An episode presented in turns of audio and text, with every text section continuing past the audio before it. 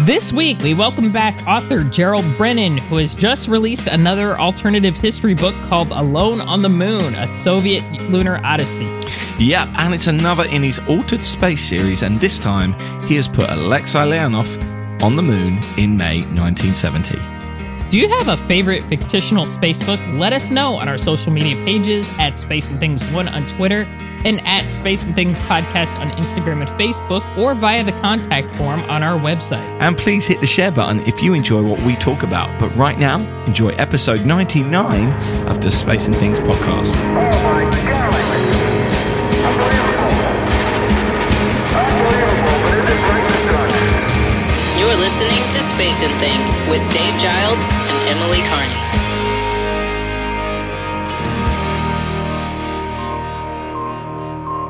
I'm Emily Carney. And I'm Dave Giles, and welcome to episode 99 of the Space and Things podcast. How you doing, Emily?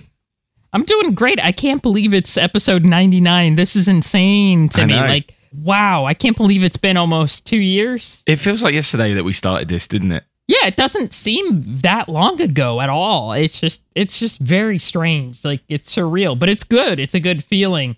So yeah, I'm, I'm very excited, and I'm very excited about what we'll see on next week's show. Yeah, me too. Who knows? Who knows? Literally, Yeah. who knows? Uh, Literally, who knows? Um, Emily, I just want to say I've read this article that you put up this week, and it's one of my favorite articles you've ever written. It was called "Rattled by Thank the you. Rush: Secrets and Lies on For All Mankind's Mars." Obviously, it contains spoilers for this season's For All Mankind, but I like the way you connected that with what happened in real life and showed the parallels of progress that existed socially, even though the technology progresses are so d- drastically different. Yeah, it, I I love the new season of For All Mankind. The last episode, episode six. I'm not going to try to provide any big spoilers for those of you who haven't seen it yet, but um, it, it really delves into you know, yeah, we have all this progress. You know, we got people on Mars, but socially things are still very much behind. People are not as socially progressive as you would think. By that point, it got me to thinking the 90s really weren't as socially progressive as we thought they were back then. Like, I- Absolutely. you know, they really were not. You know, there was a lot of sexism and homophobia back then, and, and there were a lot of things that just were not acceptable at all back then. And really, things weren't moving forward as much as I think we believe they were. So I wanted to sort of write about it because I was like, I think it's genius that the show is acknowledging that, and they they got a handle on that because I think a lot of people either were born in the 1990s and they don't know that, or a lot of people Lived it, you know, we lived it, but maybe we didn't see that yeah. as clearly as we should have probably back then because we were doing whatever, you know, we were busy or something like that. So I thought that was just a genius touch by For All Mankind that they're acknowledging that, yeah, the 1990s weren't so great after all. Yeah, you know? it, it's yeah, it's one of those things, isn't it? You know, we're getting to that generation that looks back and goes, "Oh, the good old days of the '90s when everything was all right." Uh, but was it? And it's good to Yeah. question that, isn't it? It's good to just kind of have a think. Actually, was it as good as we all think it was? it's like when people look back at the 60s. Yeah, absolutely. You know, people are like, yeah, the 60s, man, things were so great. Music was awesome. And music was awesome. But there were a lot of things that kind of sucked back then. You know, there was not a lot of civil rights back then. absolutely. You know, when we get caught up in nostalgia, you tend to forget about certain things, I think. yeah, you can gloss over some of the the not so nice stuff, can't you? You can just be living in that moment. Anyway, it's a great article, and I will put Thank uh, you. a link in the show notes to that as always to check them out. And so let's move on and introduce this week's guest. We had him on our podcast uh, back on episode 54, and he's now released another book called Alone on the Moon, a Soviet Lunar Odyssey. So we thought it was a great time to have Jerry Brennan back on the show. Absolutely. And for those of you who didn't listen to episode 54, why not? Uh, Jerry has a bachelor's degree in European history from West Point and a master's in journalism from Columbia University. Previously to this book, he had released four as part of the Altered Space series. Uh, they're called Zero Phase, Apollo 13 on the Moon, Public Loneliness, Yuri Gagarin's Circumlunar Flight, Island of Clouds, the great 1972 Venus flyby, and Infinite Blues, a Cold War fever dream. So let's talk to Jerry. Okay, we're off to a good start. Play it cool. Welcome back, Jerry, and thank you for joining us again. Now, Alone on the Moon discusses actual plans for a Soviet moon landing. So, tell us what your research was like for the book and, and what kind of books did you read to prepare to write for this? This was a story I wanted to tell from um, basically as soon as I conceived of the Altered Space series. Um, this was one of the ideas that I had as a as a what if and I had actually read a book called uh, Peter Nevsky and the True Story of the Russian Moon Landing by John Calvin Batchelor years ago, and it's it's funny because sometimes I think you need to write a book because it's the book you want to read, and the book you want to read doesn't exist, and you know, and that book was just very different than what I expected. It wasn't bad per se, but it was a it was a picaresque novel, and it was very light on the details of the actual moon landing. And so i was kind of like huh like it's it's weird that nobody's written that book yet at least not that i know of. I mean maybe there is one that i haven't uh, read yet. The biggest challenge for me was i wanted to write uh, about boris volynov his story was so intriguing to me and i was a little timid writing about him because some of the other people in the series, there's been a lot of documentation of their lives, um, at least a lot of English language documentation. Certainly for you know working on Island of Clouds, I could read Buzz Aldrin's pre-sobriety memoir and, and get in uh, cranky buzzhead anytime I wanted to kind of get in that headspace. I did some research and I, I realized that uh, Bert uh, Vis had done some uh, interviews of, of back in the 2000s. And, you know, I was able to get in touch with him via Francis French and was able to get some interviews. And he kind of told me, like, you know, I don't know if you should write about Volynov because he's kind of a, you know, a little uh, cranky pants or whatever. and like, to me, that was kind of like, oh yeah, this is this is a good reason to write about him. And um, you know, just reading this interview transcript, you really realize what his career would have been like. You know, to be a backup for, uh, you know, one of the early uh, Vostok flights and think you were going and then not go. Like to be told, like, you know, hey, you're going to fly, and then have that yanked away from you. You know, and just imagining what that would have been like, just spending years years waiting for your shot, you know, in a country where people didn't have a lot and the people who who did get to fly were at this like demigod status, you know. And also I had a lot of trepidation um, you know, frankly because he's half Jewish and I'm not Jewish. A friend of mine, an author I've published, this guy uh, Dmitry Samarov here in Chicago, he's actually born in in the former Soviet Union to a, a, family of Jewish descent. I was like, all right, well, at least this person has firsthand experience of you know the, the Soviet Jewish experience. And I said, you know, what what novel should I read to really understand the 20th century Soviet Jewish experience? And he only recommended one book, uh, Life and Fate by Vasily Grossman.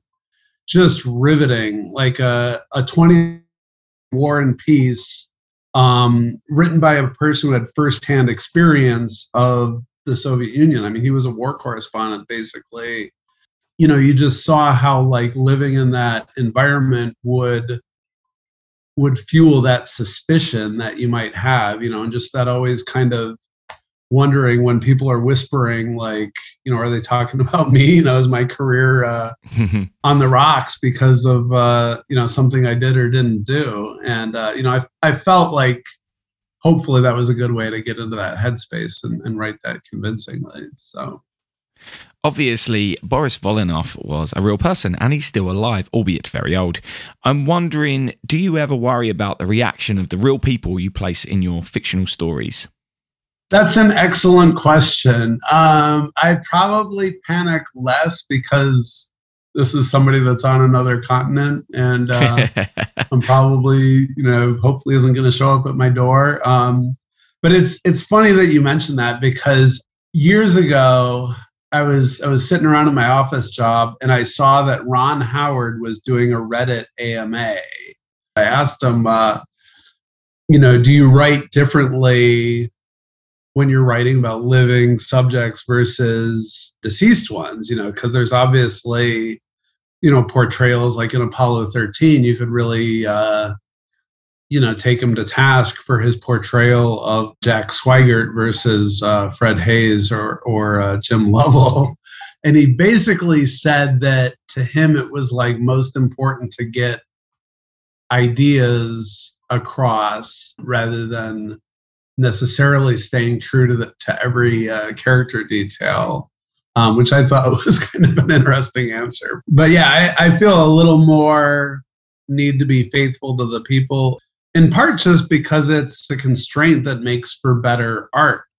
I think if you're making up people, it's easy to create, you know, fantastic superheroes, you know, that do all the right things and say all the right things and they never make mistakes. I'd much rather have the constraints of, you know, dealing with somebody who is cranky at times, who had, you know, possibly some gripes about his career and how things had progressed or, uh, you know interpersonal gripes and whatnot you know I'd, I'd much rather have that realism because you know frankly you know astronauts are people cosmonauts are people It definitely makes it more readable, that's for sure. From the opening page, you feel that.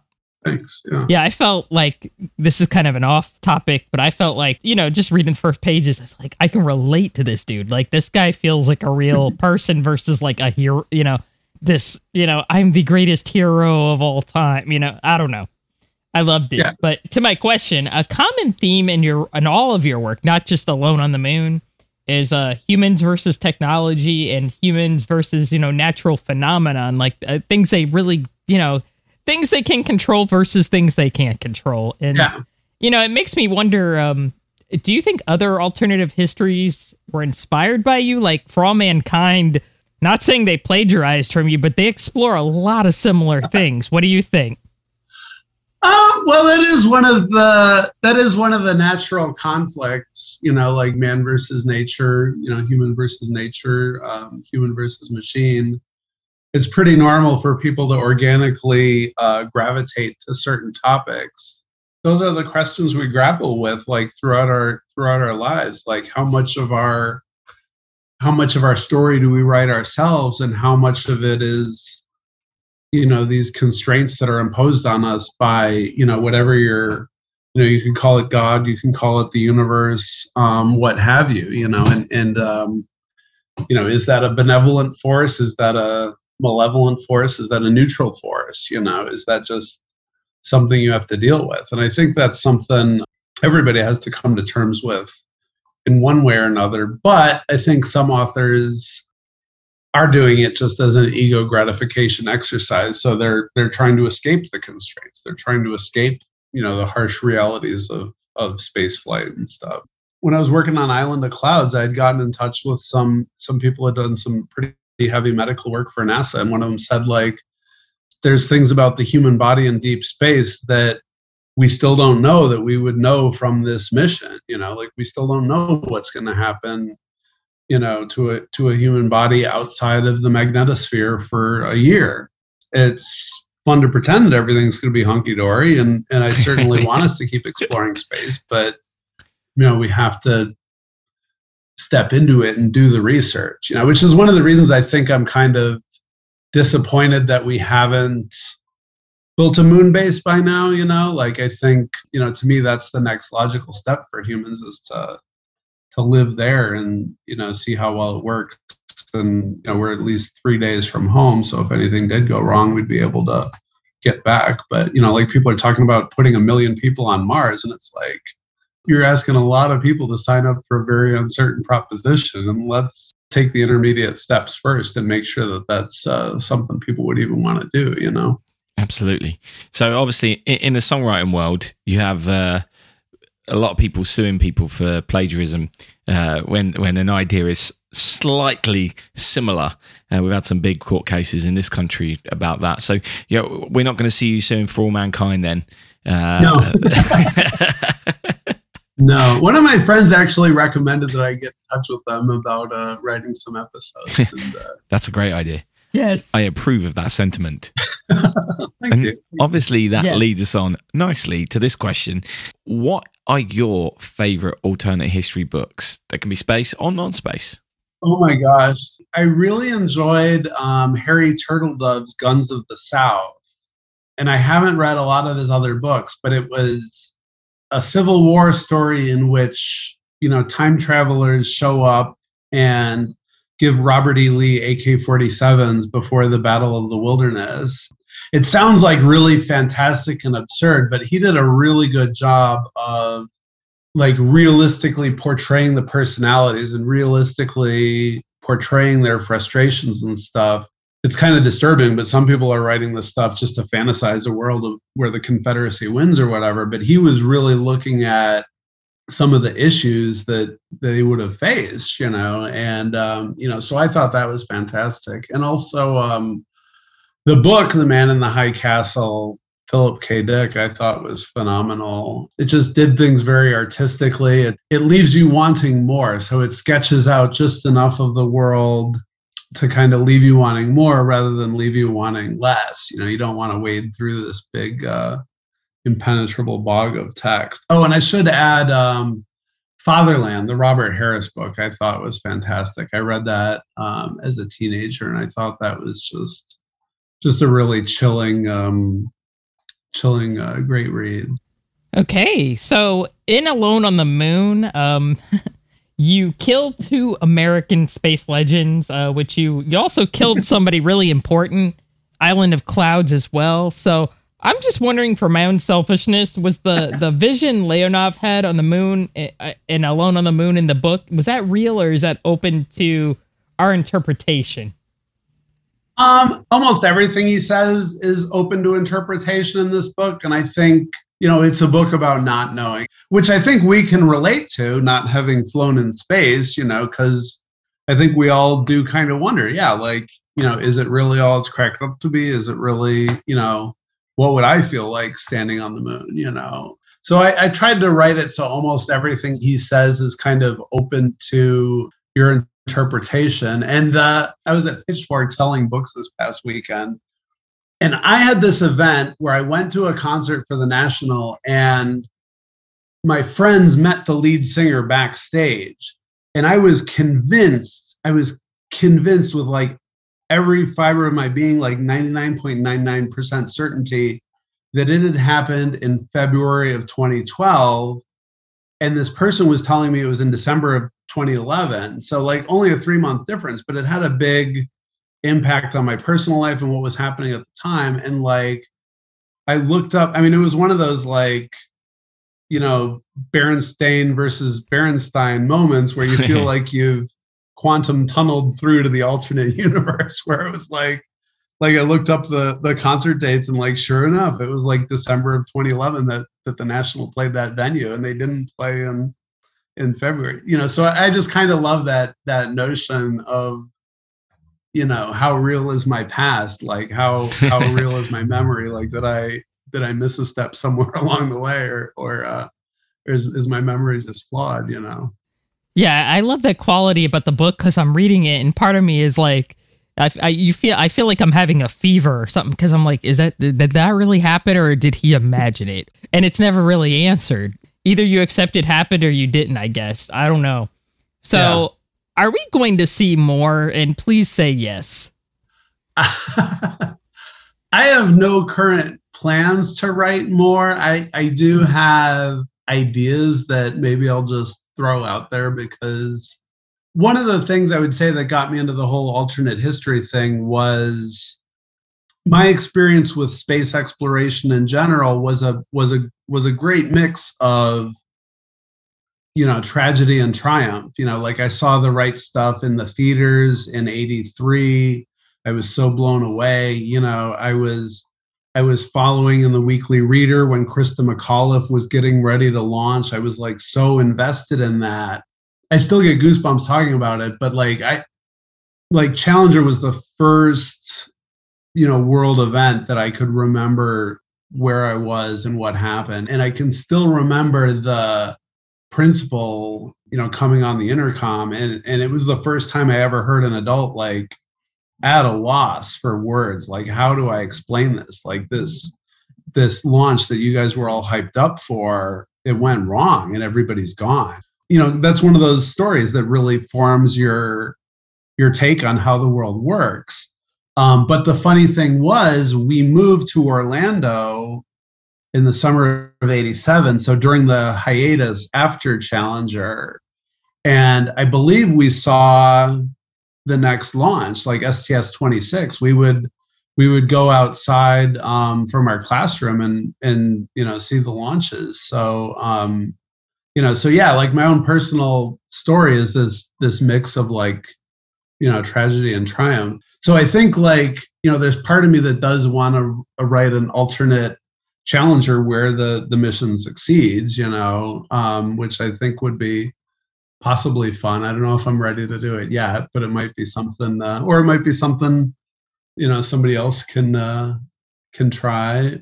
And uh, I don't know. Yeah, there was there was one other one, but maybe I'm just maybe I'm just remembering uh, your idea, Emily, and, and hoping that. yeah, yeah. I'm hoping to, I, I need to just uh, get scooting on uh, pretty much everything. So yeah, I'm behind on just about every damn thing right now. So yeah, I would love to write an alternative history. I just need to buckle down and actually do it.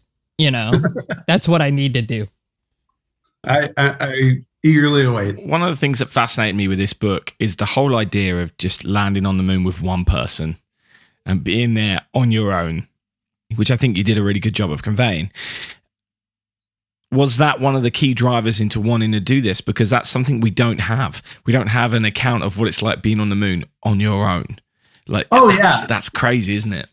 Yeah, no, definitely. When I, you know, when I started to read more about the the N1 and the, you know, and the the lunar craft and the mission profiles, like that was kind of a slow realization. And I had actually thought about, and I know somebody did a Gemini thing related to this, but I had actually thought about doing a, you know, because there was a proposal to do a Gemini with a little rinky-dink lander. Um, so I thought about doing, you know, and I think some of the lines I ended up using were ones that had popped into my head uh, when writing that. But yeah, that was definitely a big part of the appeal. Was just you know, yeah, if there's two people, you can you know you can't you can't uh, BS at all, you know, because the other guy's going to call you out on it unless you're unless you're a really uh, tight crew with a good sense of humor. You know, you got to kind of you know stick to what actually happened. But if it's just you, you know, you can you can. Uh, Say what you want.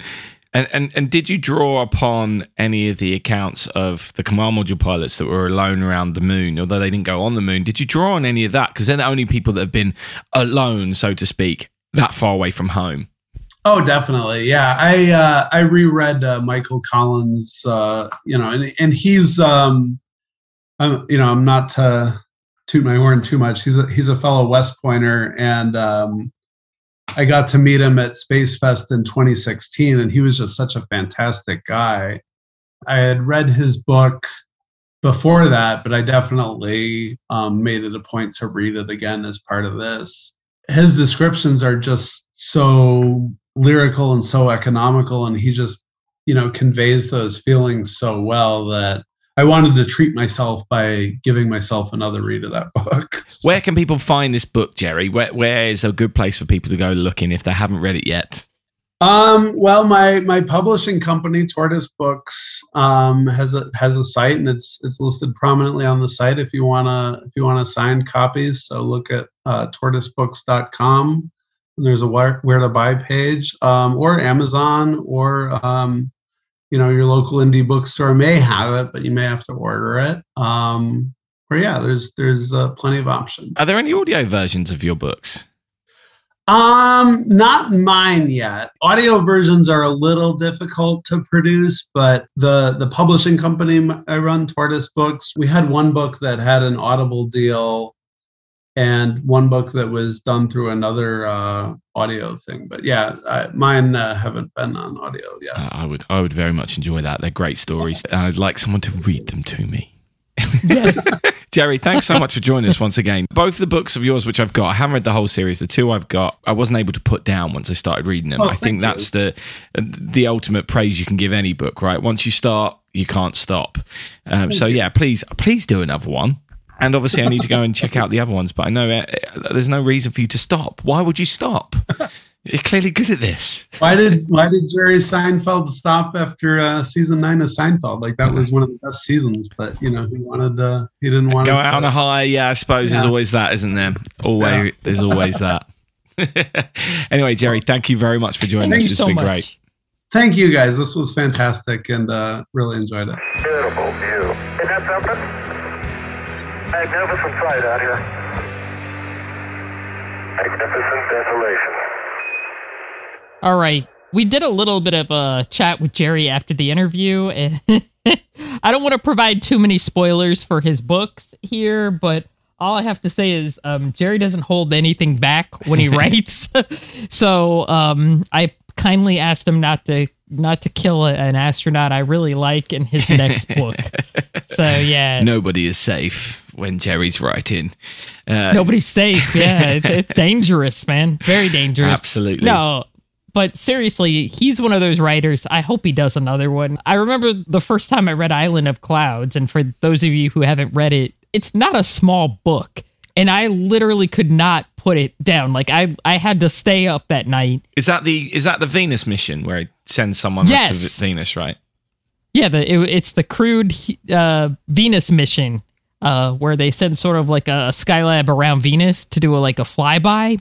I could not put it down. I mean, I, I just I had to finish it that night. His books are all like that. They don't always go the way you'd like them to, but that's part of the charm. Seriously, go get them. The two I've read are, are, are so well researched without being bogged down in it. Does that make sense? It's not pretentious, exactly. Yes, exactly. It's still telling the story, but in a way that's it's all believable because the research was done so well rather than throwing research in your face and make it inaccessible to people. I think that's what he does really well. I think Alone on the Moon is honestly my favorite thus far. There's a lot going on in the book, not just, you know, in space flight, but just socially as well. And it, it really is amazing, you know, and it's kind of a record of a kind of a bad time in the Soviet Union, you know? Yeah. For me, it was very illuminating because as an American, I don't know much about that. Yeah, the way he writes the relationship between Boris and Alexei is amazing. It's it's so believable uh, and really like helps you understand those people better as well. Like that did for me anyway. I thought "Ah, I I had to go and start looking things up because I was like, oh, oh, was he really like that? Is that actually a thing? And it, it brought out curiosities in me which I hadn't previously explored, which was great. Yeah, exactly. That that's another thing I liked about it was I you really can believe it in the book that it's actually something happening. Yes. I've read some fiction books before and I'm like, nah, this doesn't seem plausible that this might happen. You know, there were some moments like I'm gonna get torn up for this. There were some moments in the first season of For All Mankind where I was like, I don't believe this. This isn't true to the character. Yeah, I love the show, but there were still a couple moments where I was like, I don't know if this would have happened in real life. But with his books, you can completely believe, you know, okay, this would have actually probably taken place back then. Yeah, for sure. And as always, you can watch that full interview with Jerry uh, unedited on our Patreon page, patreon.com forward slash space and things. We have we have no intention of competing with the professionals, believe me. Right, since Emily and I last recorded, there have been just three launches. Two from Kennedy Space Center and one from China. As always, you can find out the details of payloads and watch videos if they're available uh, on our show notes, which you can find on spaceandthingspodcast.com. Uh, one of the Kennedy Space Center launches included the 25th SpaceX cargo mission to the International Space Station. A nice milestone for them this week. Yeah, I saw the first one. So Ah, that is ins- Nice. Yes. So that's crazy to me. I'm like, where is time going? Yeah. All right.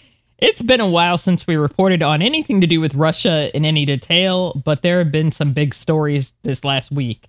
Uh, shortly after the invasion of Ukraine, the European Space Agency suspended Russian participation in the ExoMars mission.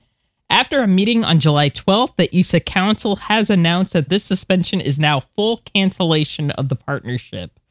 Um, we're recording this on July 19th, and a full media briefing is taking place uh, on Wednesday, uh, July 20th, in which ESA will provide insights on the way forward with other partners. So by the time this podcast is published, you might know more than we do right now. If there has been an update, then Dave will put something in the show notes. Yeah, I will do. In other Russian news, the controversial leader of Roscosmos, Dmitry Rogozin, has been ousted from his position by Vladimir Putin, and Putin has put the deputy prime minister, Yuri Borisov, in charge. It's currently unclear how the appointment will affect things going forward, but this caught me by surprise. Uh, on the same day, NASA announced it had signed a deal with Roscosmos to exchange seats on craft traveling to and from the International Space Station. The first cosmonaut to fly on a SpaceX Dragon will be Anna Kikina, who will fly on Crew 5, scheduled for this September. This has been in the works for a while, but now it's all official and signed off. And of course, we can only speculate at the timing of these announcements. It's pretty, pretty bizarre that it happened on the same day. But I, Yeah. I, I don't know what to make of this. There's there's rumors that uh, Rogozin is going to become Putin's chief of staff, so I don't know if that's a promotion or, or what. But it's uh, it's very odd. He's been a very strange character this last year. Yeah, he's been very uh, vocal on Twitter as well. I guess we'll see what uh, what unfolds. Meanwhile, after last week's historic photos were presented to the world by NASA from the James Webb Space Telescope, NASA has announced that damage from the space rocks has exceeded expectations, and they're currently unsure as to whether this will affect the life of the satellite. Uh, we've reported that the telescope had been struck by a meteoroid between 22nd and 24th of May, but the images have finally been released showing how much damage it has caused to one of the 18 hexagonal mirrors. While this impact hasn't had too great of an effect on Webb, the fact that it's already had damage worse than predicted is, of course, worrying. The telescope has enough fuel to last for 20 years. Let's hope it can be effective for its full lifespan. Yeah, absolutely. Uh, so Virgin Galactic has opened a new spaceship factory in Arizona capable of producing up to six spaceships per year. They're expecting the factory to become fully operational in 2023 as the company is aiming to try and launch up to 400 suborbital missions per year. The announcement comes just after a year since the company's first fully crewed flight, which included founder Richard Branson. I'm sure you remember that.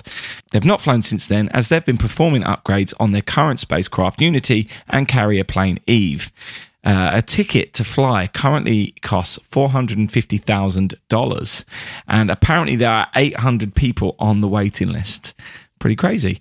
Uh, the next flight is currently scheduled for early 2023.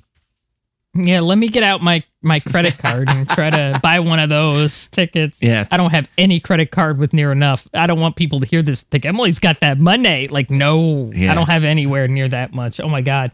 And speaking of money, on July 26th, uh, Sotheby's will be auctioning some personal items of Buzz Aldrin, including some objects flown on his two space flights, Gemini 12 and Apollo 11.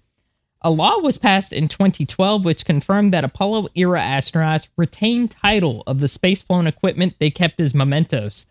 Um, among the items in the sale is the felt tip pen, which Aldrin used to fix the broken circuit breaker switch, which meant the Eagle could take off from the moon. Uh, paired together in a lot with the plastic nib of the broken circuit breaker, this is expected to sell for about one to two million dollars. Uh, if you've been saving your pennies, that might be a neat purchase. so, also up for grabs is the white jacket, which Aldrin wore during the Apollo 11 mission when he wasn't wearing his spacesuit.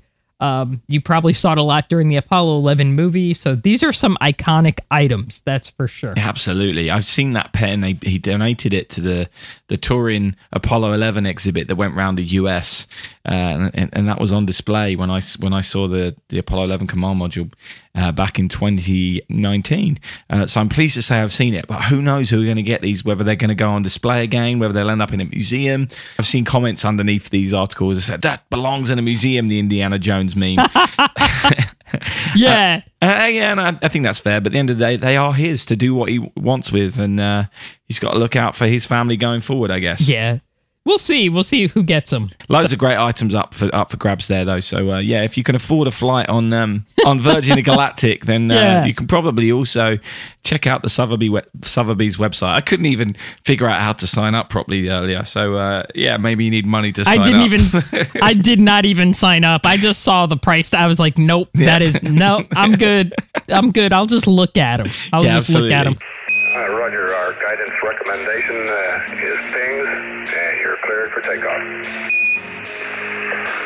Roger, understand. We're number one on the runway. Roger.